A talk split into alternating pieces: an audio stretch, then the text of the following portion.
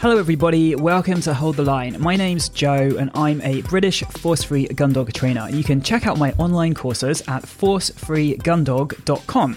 The newest course is called Training the T Drill. You can also pick up a copy of my book called Force Free Gun Dog Training The Fundamentals for Success, which is available on Amazon's everywhere around the world. There's also an accompanying workbook to record your training sessions in. I'm currently working on a sequel to Force Free Gun Dog Training and I hope it's going to be out maybe in about six months. We'll see. That's all for now. Let's get on with the show.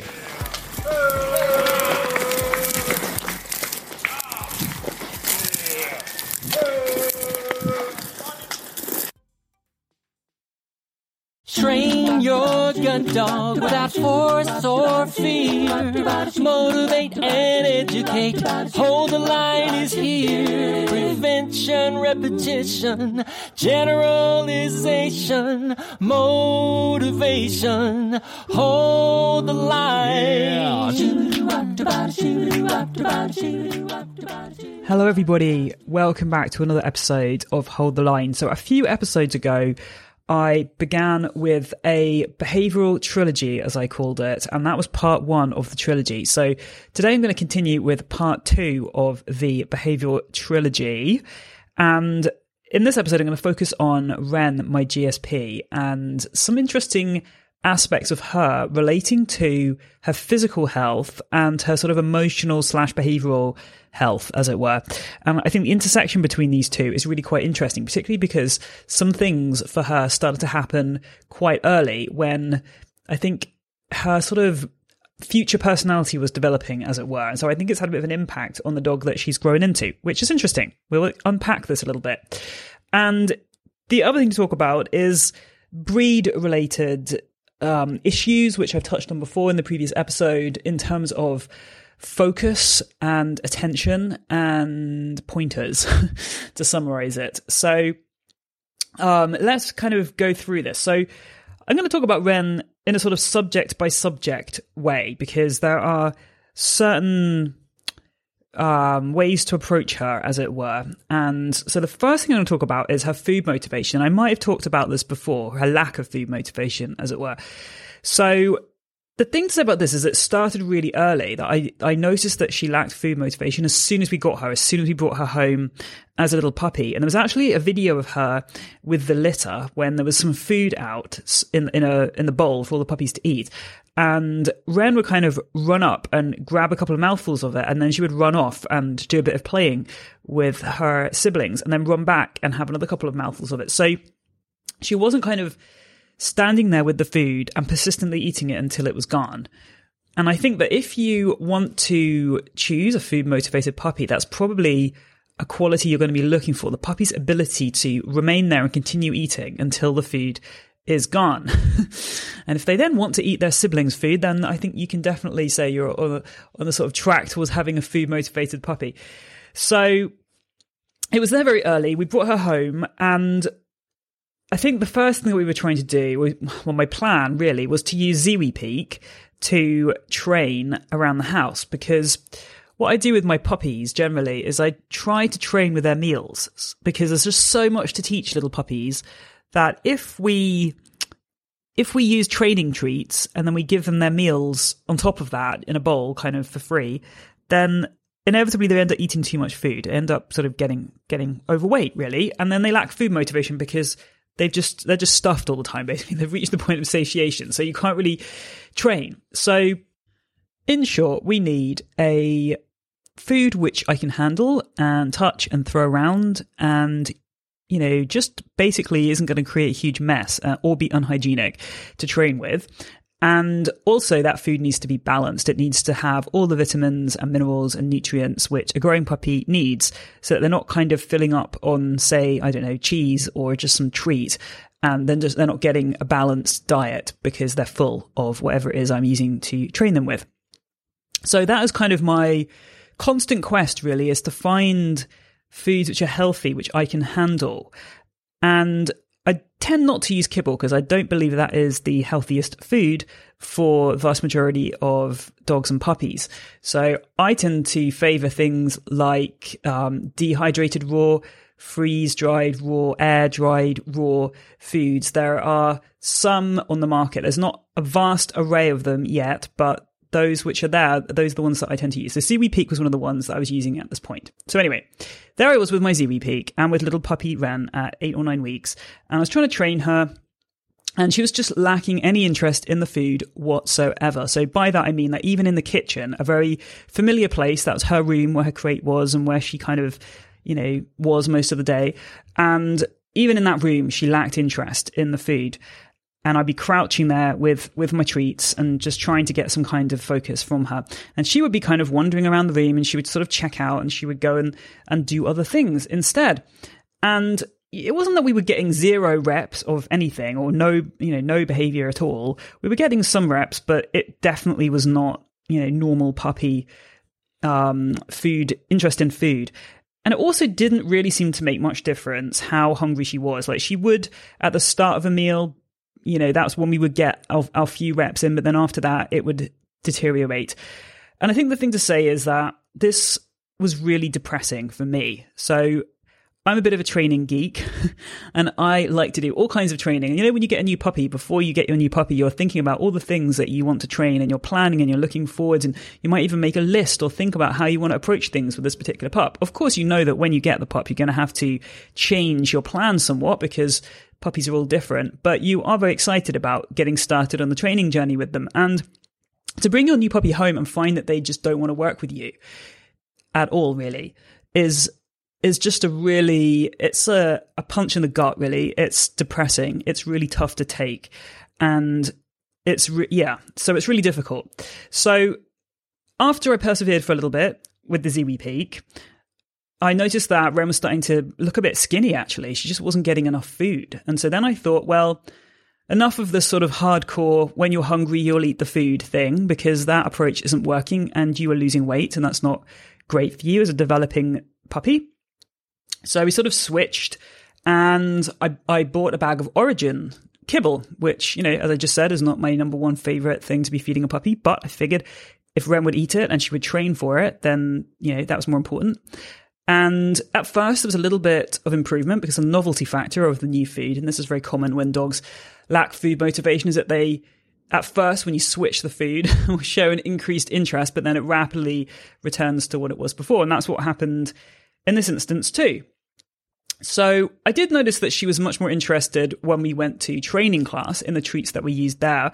And those treats were, were, you know, not balanced um, dog food kind of treats. They were things like cheese or meat, uh, like, you know, chicken or any sort of roast meat, really, and liver or heart or kidney. So basically moist treats. So then I began to think, I was starting to think really creatively here. What is it that she likes about these treats. Maybe it is the moisture level in the treat. And maybe I need to try and find a food which I can handle. It isn't really messy, but it's it's wetter, it's moister. So then I discovered this whole range of kibbles called semi-moist kibbles, which I'd never heard of before. But there are about three or four different brands that I managed to find of semi-moist kibbles. And we experimented with those for a little bit. And again, at first there would be this improvement and then the improvement would decline. And I also noticed about four days after I stopped using one of these semi moist kibbles that it was still impacted around her back teeth. So this, this squishy, because what it is is kind of squishy, I don't know, glue like, it's almost like Play Doh kind of consistency. And it had got kind of all stuck around her, her back teeth. And, and I'd stopped feeding this food four days before and it was still stuck there. So that for me was another reason to stop using the semi moist kibble. So at this point, I just decided I was not going to try and train Ren at home anymore with food. I would continue with toys, but I would not really continue with with the food because it's just not working, and it was getting more frustrating. And I felt like it was becoming counterproductive in terms of how we both felt about training. So I stopped training her with her foods, and she just went on to eating raw mince, um, as in balanced, um, pre-made raw minces of various different brands. And so that's kind of what I would say about the food motivation. Now, a little thing to say about her class. When she was coming to training class, so she's being handled by my, my husband, Adam, at training class, she would kind of check in and out. So sometimes she would be able to focus and she'd be able to eat her treats and she'd be able to um, respond quite well in a class environment. And other times she would just show zero interest in treats. You could put them on her nose as if you just wanted to give them to her for free, and she just wouldn't even appear to be aware that they were there on her nose. And she would be mesmerized by something else in the room that she was looking at, another dog or a person, or not with any noticeable feelings about whatever it was she was just looking at. She would be quite still, but she would just be still and looking at that thing. So I'm going to return to the focus subject in a minute because I think that this is an issue that I've seen in other GSPs and maybe, you know, other pointing breeds, you might also be able to relate to it as well. So I'll come back to that in a minute. So the next thing I want to talk about is her allergies because this ties in really well with the food motivation and resolving the allergies hasn't completely resolved the food motivation, but it did definitely improve it considerably. So when she was about six and a half months old, I noticed that her feet started to turn pink. Now she's quite white in terms of her fur. Quite most of her body and her feet consists of white fur with um, brown markings, and the white fur started to go pink. And this wasn't causing her any discomfort at first. In fact, this is a bit embarrassing, but I thought that it was because we were walking through fields. This was like the end of the summer or the beginning of the autumn. And a lot of the plants had sort of pollen, dried pollen and desiccated uh, flowers and things that have fallen onto the ground. And I just thought maybe we're walking through something that was staining her fur. And she didn't seem to be particularly bothered about it and didn't seem to be itchy. So I just ignored it for a while.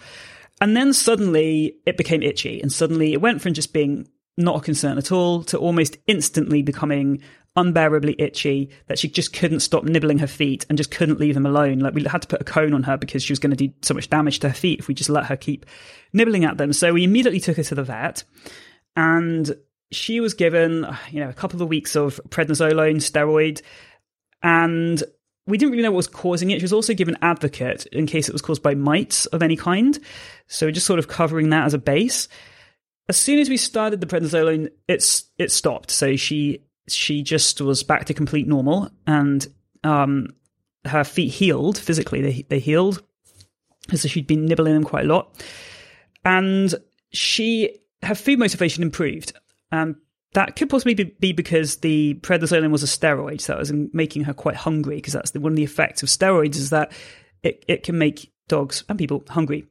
Um, so that that improved her food motivation, although we were aware that's probably a temporary improvement. We stopped the prednisolone, and all her allergy symptoms came back again. And so after just two days, so we started it again immediately for, for while we continued to explore what was causing this. She went back to the vet and she had some skin swabs taken, and there's nothing that was found as a result of those swabs. And so after we'd kind of ruled out all these other things, it was concluded that she probably had allergies. And so she was given a Cytopoint injection. She was too young for Apoquel, so dogs have to be over a year to have Apoquel. And Ren, by this point, was probably like seven and a half months or something. So she couldn't have Apoquel yet. So she was given Cytopoint, which worked instantly. And she could stop the prednisolone steroids, which was great because it's not great for a, young dog to be on steroids. It can affect their growth. In fact, she was quite a small GSP. So I often wonder if that is why. But anyway, um, the, the Cytopoint really worked. And since then, she's just been on Cytopoint as needed and sublingual immunotherapy. It's taken a while to get the immunotherapy right, but I think we now have a mix which re- is really working. And we were actually able to go over two months between Cytopoint, which was unheard of before this. So, so I'm hopeful that we'll be able to come off the Cytopoint and that the immunotherapy is just going to work for her. Um, and who knows, maybe she will grow out of this allergy, as it were. I know that doesn't happen very often with dogs, unlike people, but it could happen. So, the thing to say about all of this is that her food motivation improved and she goes in and out of being food motivated, but it hasn't completely 100% fixed her food motivation and made her, for example, into a hungry, food motivated Labrador. But What's quite interesting, I think, is how these things developed together. So when you've got a young puppy, they are becoming themselves, as it were. So they don't have any sort of default normal quote unquote self that they can revert to when you fix something. In a way, they are like a little plant which is growing. And as the plant is growing, the conditions that it's growing under is affecting the way that it develops and the way that it matures and the, the, the adult plant that it grows into, the shape that it takes, the color of its leaves, the things that it encounters as it grows, which it has to grow around or adjust to. And so all of this is going to influence what the plant becomes. And I think that's quite a good analogy for a person or a puppy and for what they're going to be growing into as well. So for Ren, it's really hard to separate out each of these strands of her behavior and to sort of be like, um, I don't know, she lacked food motivation for this reason, and the allergies have contributed in this exact way. It's really just hard to separate all this out because it all becomes really interwoven and really intertwined to the point where it's, it's almost impossible to differentiate what caused what because it all started so early, which, by the way, is quite unusual for allergies to start this early. So, the other thing to talk about is focus issues with her. So this is going to be sort of a pointery, pointer-esque subject. So the way that I sort of describe this is a sort of hyper focus on one thing, which results in completely excluding focus on anything else. And obviously, you can see this most clearly when a pointer is pointing. They are so focused on the game that they're pointing. The whole body is intensely alert to it. They are indicating where it is. It is the whole world. It is the whole thing for them. And it has a sort of uh, almost like um, magnetic appeal to the dog and results in a stillness. And this, all these qualities, I think Ren has kind of overflowing too much into other parts of herself, as it were, and parts of her life. So when we're training, if there's something that takes her attention, be it a person walking in the distance or, I don't know, just something, a movement, something happening in the distance that takes her attention, it doesn't need to be any particularly exciting thing, just something that takes her focus. She finds it really, really, really hard to um, focus back on me or to take that focus back away from that thing that is drawing her attention at that moment to the point where you can actually put the treats on her nose and she will not even be aware that they are there. She will not try and eat them. She will not acknowledge them in any way. And this was happening, as I said, at training class, for example. So if she she would move in and out of these stages where she'd be able to train, and then she wouldn't be able to train. If she wouldn't be able to train, if she, if she was mesmerized by another dog, which she just felt like watching across the room, you could put the treats on her nose to try to lure her around to get some focus from her, and she wouldn't even acknowledge that there was a treat on her nose. So you couldn't actually do anything. You're pretty powerless. You just kind of wait for her to be ready to focus back on you. Um, sometimes you could use your own movement, as in movement of treats on the floor to get her attention back. So you could roll a treat along the floor and try and elicit some prey drive directed towards the treat. And sometimes that would enable her to withdraw that focus from the other dog or person, whatever, and engage with you again. But it was a struggle. It was a struggle. So there's a sort of hyper focus to the exclusion of other things, is how we sort of talk about that. And also just a difficulty shifting focus from one thing to another. So here's another example of this. So we've been doing some split retrieves recently with Ren and with Rosh, and working on them just not going to the first one down. So, for example, I've, we've just been talking about split retrieves recently um, in a previous episode here, so you might want to listen back to that. But we've got the retrieve thrown out, the first retrieve, say, thrown out to, I don't know, say the right. And then we throw the second retrieve out to the other side. Now, Ren finds it really difficult to to take her attention off that first retrieve, to, to stop looking at the first thing that she saw. Sometimes she doesn't even appear to be aware or to see or to notice the second retrieve that's been thrown because she's just so hyper focused on that first one. So that's another example of the sort of thing that I'm talking about. It's just really hard for her to move her focus around, change the object that she's focusing on. Um, and this is a massive quality that, that she has. And it all ties in as well with this predatory behavior that she had towards, and still sometimes does have, towards Moy. So Moy is our eight year old Labrador, and Ren was a total pain in the butt when we brought her home and would, for want of a better word, point Moy and freeze and stare at her and then run and charge at her at some moment of her choosing and pounce on her. And Moi tolerates this, but she's not very happy about it. It makes her a little bit miserable. So obviously we tried to give them a bit of space. We'd use a stair gate, but it was really, really pronounced. So the first time that we took them out together, so I usually take puppies out separately to older dogs, but every now and again I would take them out together.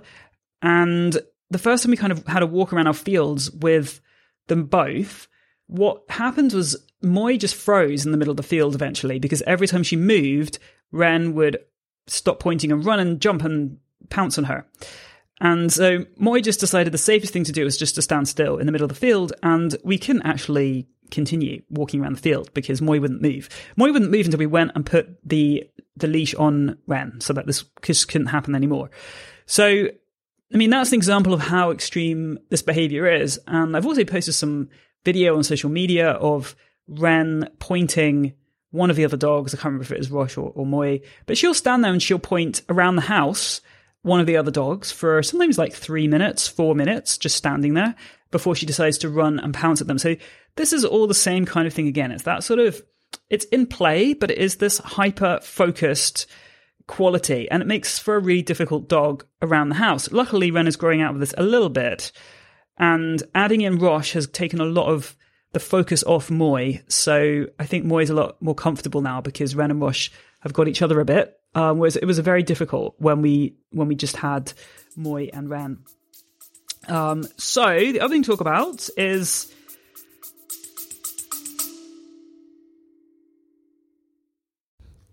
Okay, folks, it's time for a whistle pause.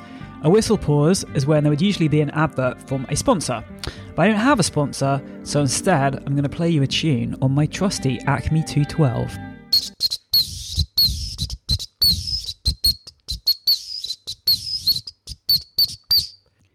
Now, the tune there is slightly hampered by the fact that the 212 is just one pitch, but I hope you can appreciate the rhythm.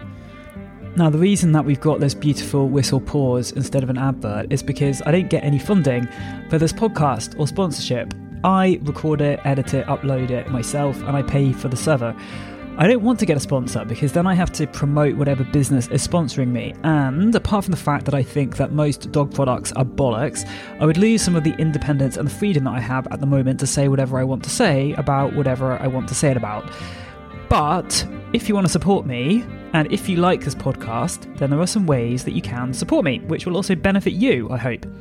So you can check out the online courses I make, which you can find at forcefreegundog.com. And you can also check out my book, Force Free Gundog Training, and the accompanying workbook for it, which is a planner called The Workbook. You can get both of these from Amazon wherever you live in the world. So I really hope you can support me and check out some of this material. Anyway, that is the end of today's Whistle Pause. Let's get back to the show.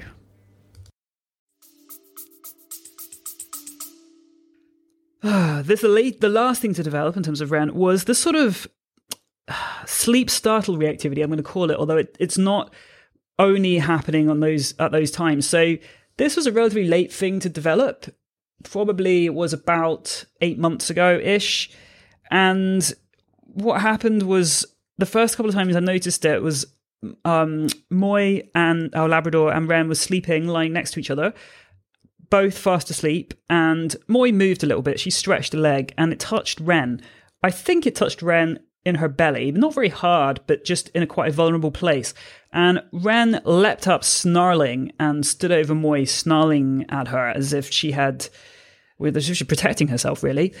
And this happened again a little bit later. So it's been interesting watching how they've kind of dealt with this because at first I was, I was concerned this was going to be a huge difficulty for the dogs to get along in the house. And at first it was, but they've all worked things out. So they will all give Ren her space now. None of them want to sleep in physical contact with Ren. They will just move away if they can.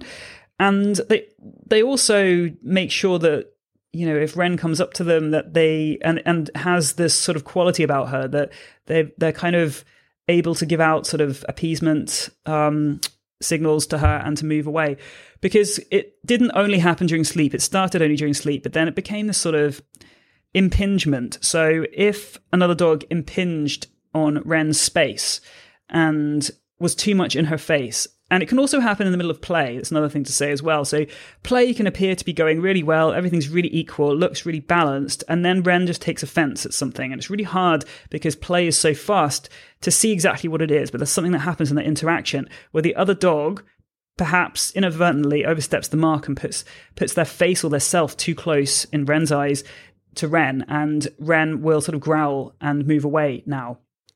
So the other dogs have gotten really good at knowing when this is about to happen and at stopping play before it gets to that point.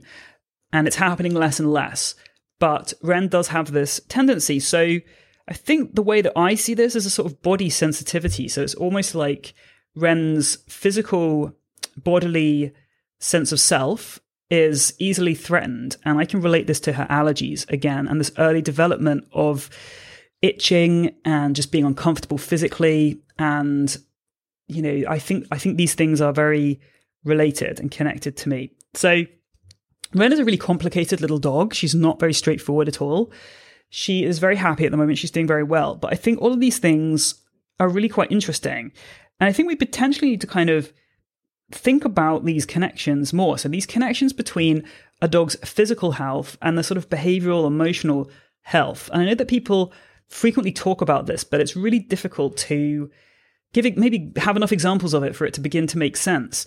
But I think we need to really kind of explore a little bit. So I, I kind of sometimes feel like people who are focusing on training or on behavior don't feel that they have enough confidence to be taking into account the physical side of things because they're not vets, understandably.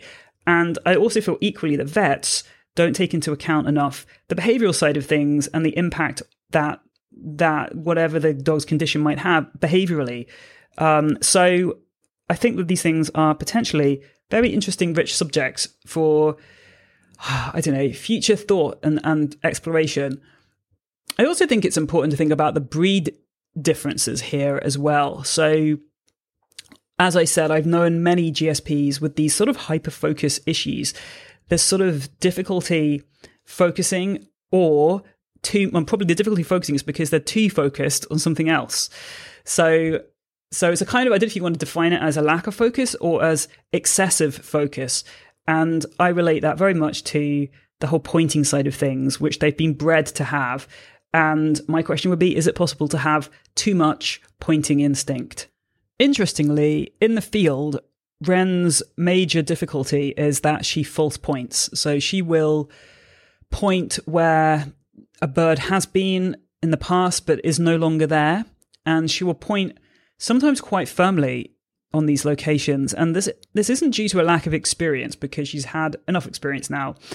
And so I will walk up and then it turns out there's nothing there. And then I tell her to get on. She hunts some more. She finds something else, allegedly. I walk over and there's nothing there. And you know, this can go on and it puts me, the handler, in a difficult position because I don't want to add credibility to what she's finding if there actually isn't anything there by reacting as if there is something there and walking up to her and telling and saying steady steady and you know asking her to flush things when there's nothing there i don't want to honor these things when there actually isn't anything there for her to find. But on the other hand, if she does find something, I don't want to ignore it and walk on. And that is equally not a good idea. So it puts me in a really difficult position. But it's interesting that she has this difficulty in the field of almost excessive pointeriness. And that has had difficulty in so many other ways. Excessive pointeriness is leading to this hyper focus on things at other times and difficulty to focus on the other stuff going on. And also this predatory need to just point other dogs around the house for three or four minutes at a time and so on. So yes, that is my question is is it possible to have too much pointing instinct? Hold the line. So I've had a question from Morag which actually touches on all of this as a subject. So her question is Morning, Joe, long term listener and course taker, as you know. Your stuff is awesome and makes training mostly on my own much less lonely. Thank you for everything you're doing to promote Force Free Gundog training and the mechanics of splitting rather than lumping. Very welcome, Morag. The most recent podcast on what the dog brings was fascinating to me. It can sometimes feel like I am constantly trying to find the sweet spot for my adopted, highly prey driven, wide ranging, and independent German Wirehair pointer. You mentioned that you felt Ren's false pointing was not hugely surprising when you put it into the context of her behavior around your other dogs. Are there any other ways that you might use to evaluate a dog's performance in terms of more hardwired versus learned behaviors? Not suggesting they are distinct, of course, but that sense that with some behaviors we might need to accept it is going to be very challenging when possible to use good training to change them. Sometimes it's hard not to just feel like a crap trainer. So, Mark, you're not a crap trainer. Um, I'm sure. I think you know, we can only work with what we have. And, you know, sometimes it's difficult to predict or to know in advance how much things are going to be influenceable, if that's a word, through our training and how much they are just there because they're kind of hardwired and they're part of the dog's genetic makeup, as it were. We can always do our best to try and affect the change we want to see through training, and we can persevere and we can try different ideas. But if things just don't seem to be clicking for the dog, then I think we have to accept that we've kind of come up against something which is a limitation in terms of genetics or breeding. So I'm trying to think of another example. So, yeah, there is another example. So, again, talking about HPR breeds, I find that some HPRs can handle, in terms of being taught to take directions left and right and back, much more easily than others. And some of the dogs that I've trained, I'm just thinking about my Slovakian rough pointer, Grey.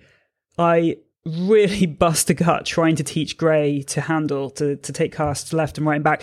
But she just didn't seem to have any, she just seems to be lacking a part of her brain, which would enable her to do that in a reliable way when we were in a sort of new novel environment. So I was able to teach her to handle left and right and back in particular places where we would teach her where the piles were. We would teach her where the left pile was, where the right pile was, the back pile was, and we would run the T drill. And she was able to do it in that context. But anytime we try to take it away from that context into a new environment, she just couldn't generalize and she just couldn't take the cast accurately or even semi accurately. She just appeared to have completely forgotten.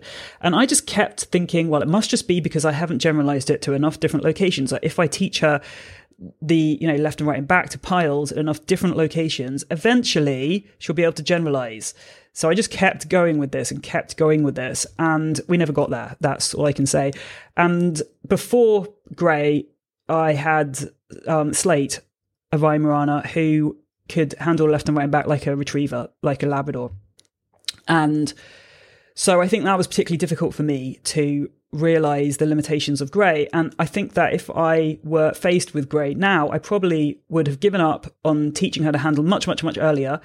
And I would have decided, right, Grey is not going to be a working test kind of dog. She's not going to be a dog that I can handle. I should just teach her to hunt. I should just teach her to hunt, to be steady. I should work on the pointing. I should work on everything else that is part of what a HPR does. And we can, we should achieve what we can achieve with that.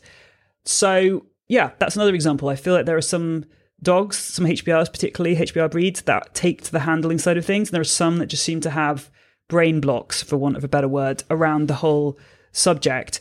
And the interesting thing for me about Grey is that she was really not very bodily aware. Like she didn't seem to be aware of where her legs were, of where her body was, of how long her body was, of how to move her body in a way that showed that she was physically aware of it, if that makes sense. So I don't know if there's some connection in terms of neurological connection between the dog's ability to sort of map their own body and map their own body in space and relate the cast which you're giving them to their own body moving through space to another point. To me, these things are connected as well because again, this is just an example, a sample size of a really small number of dogs. But Slate, my Weimaraner, who has been probably of the HPRs I've I've known one of the best handling HPRs, which is very successful at working tests.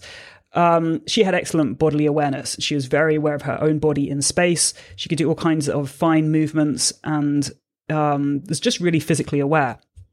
So I reckon there's a correlation, a relationship there as well. But whether and whether are there things we can do with young puppies? Is it important to be teaching them to be physically aware of their bodies?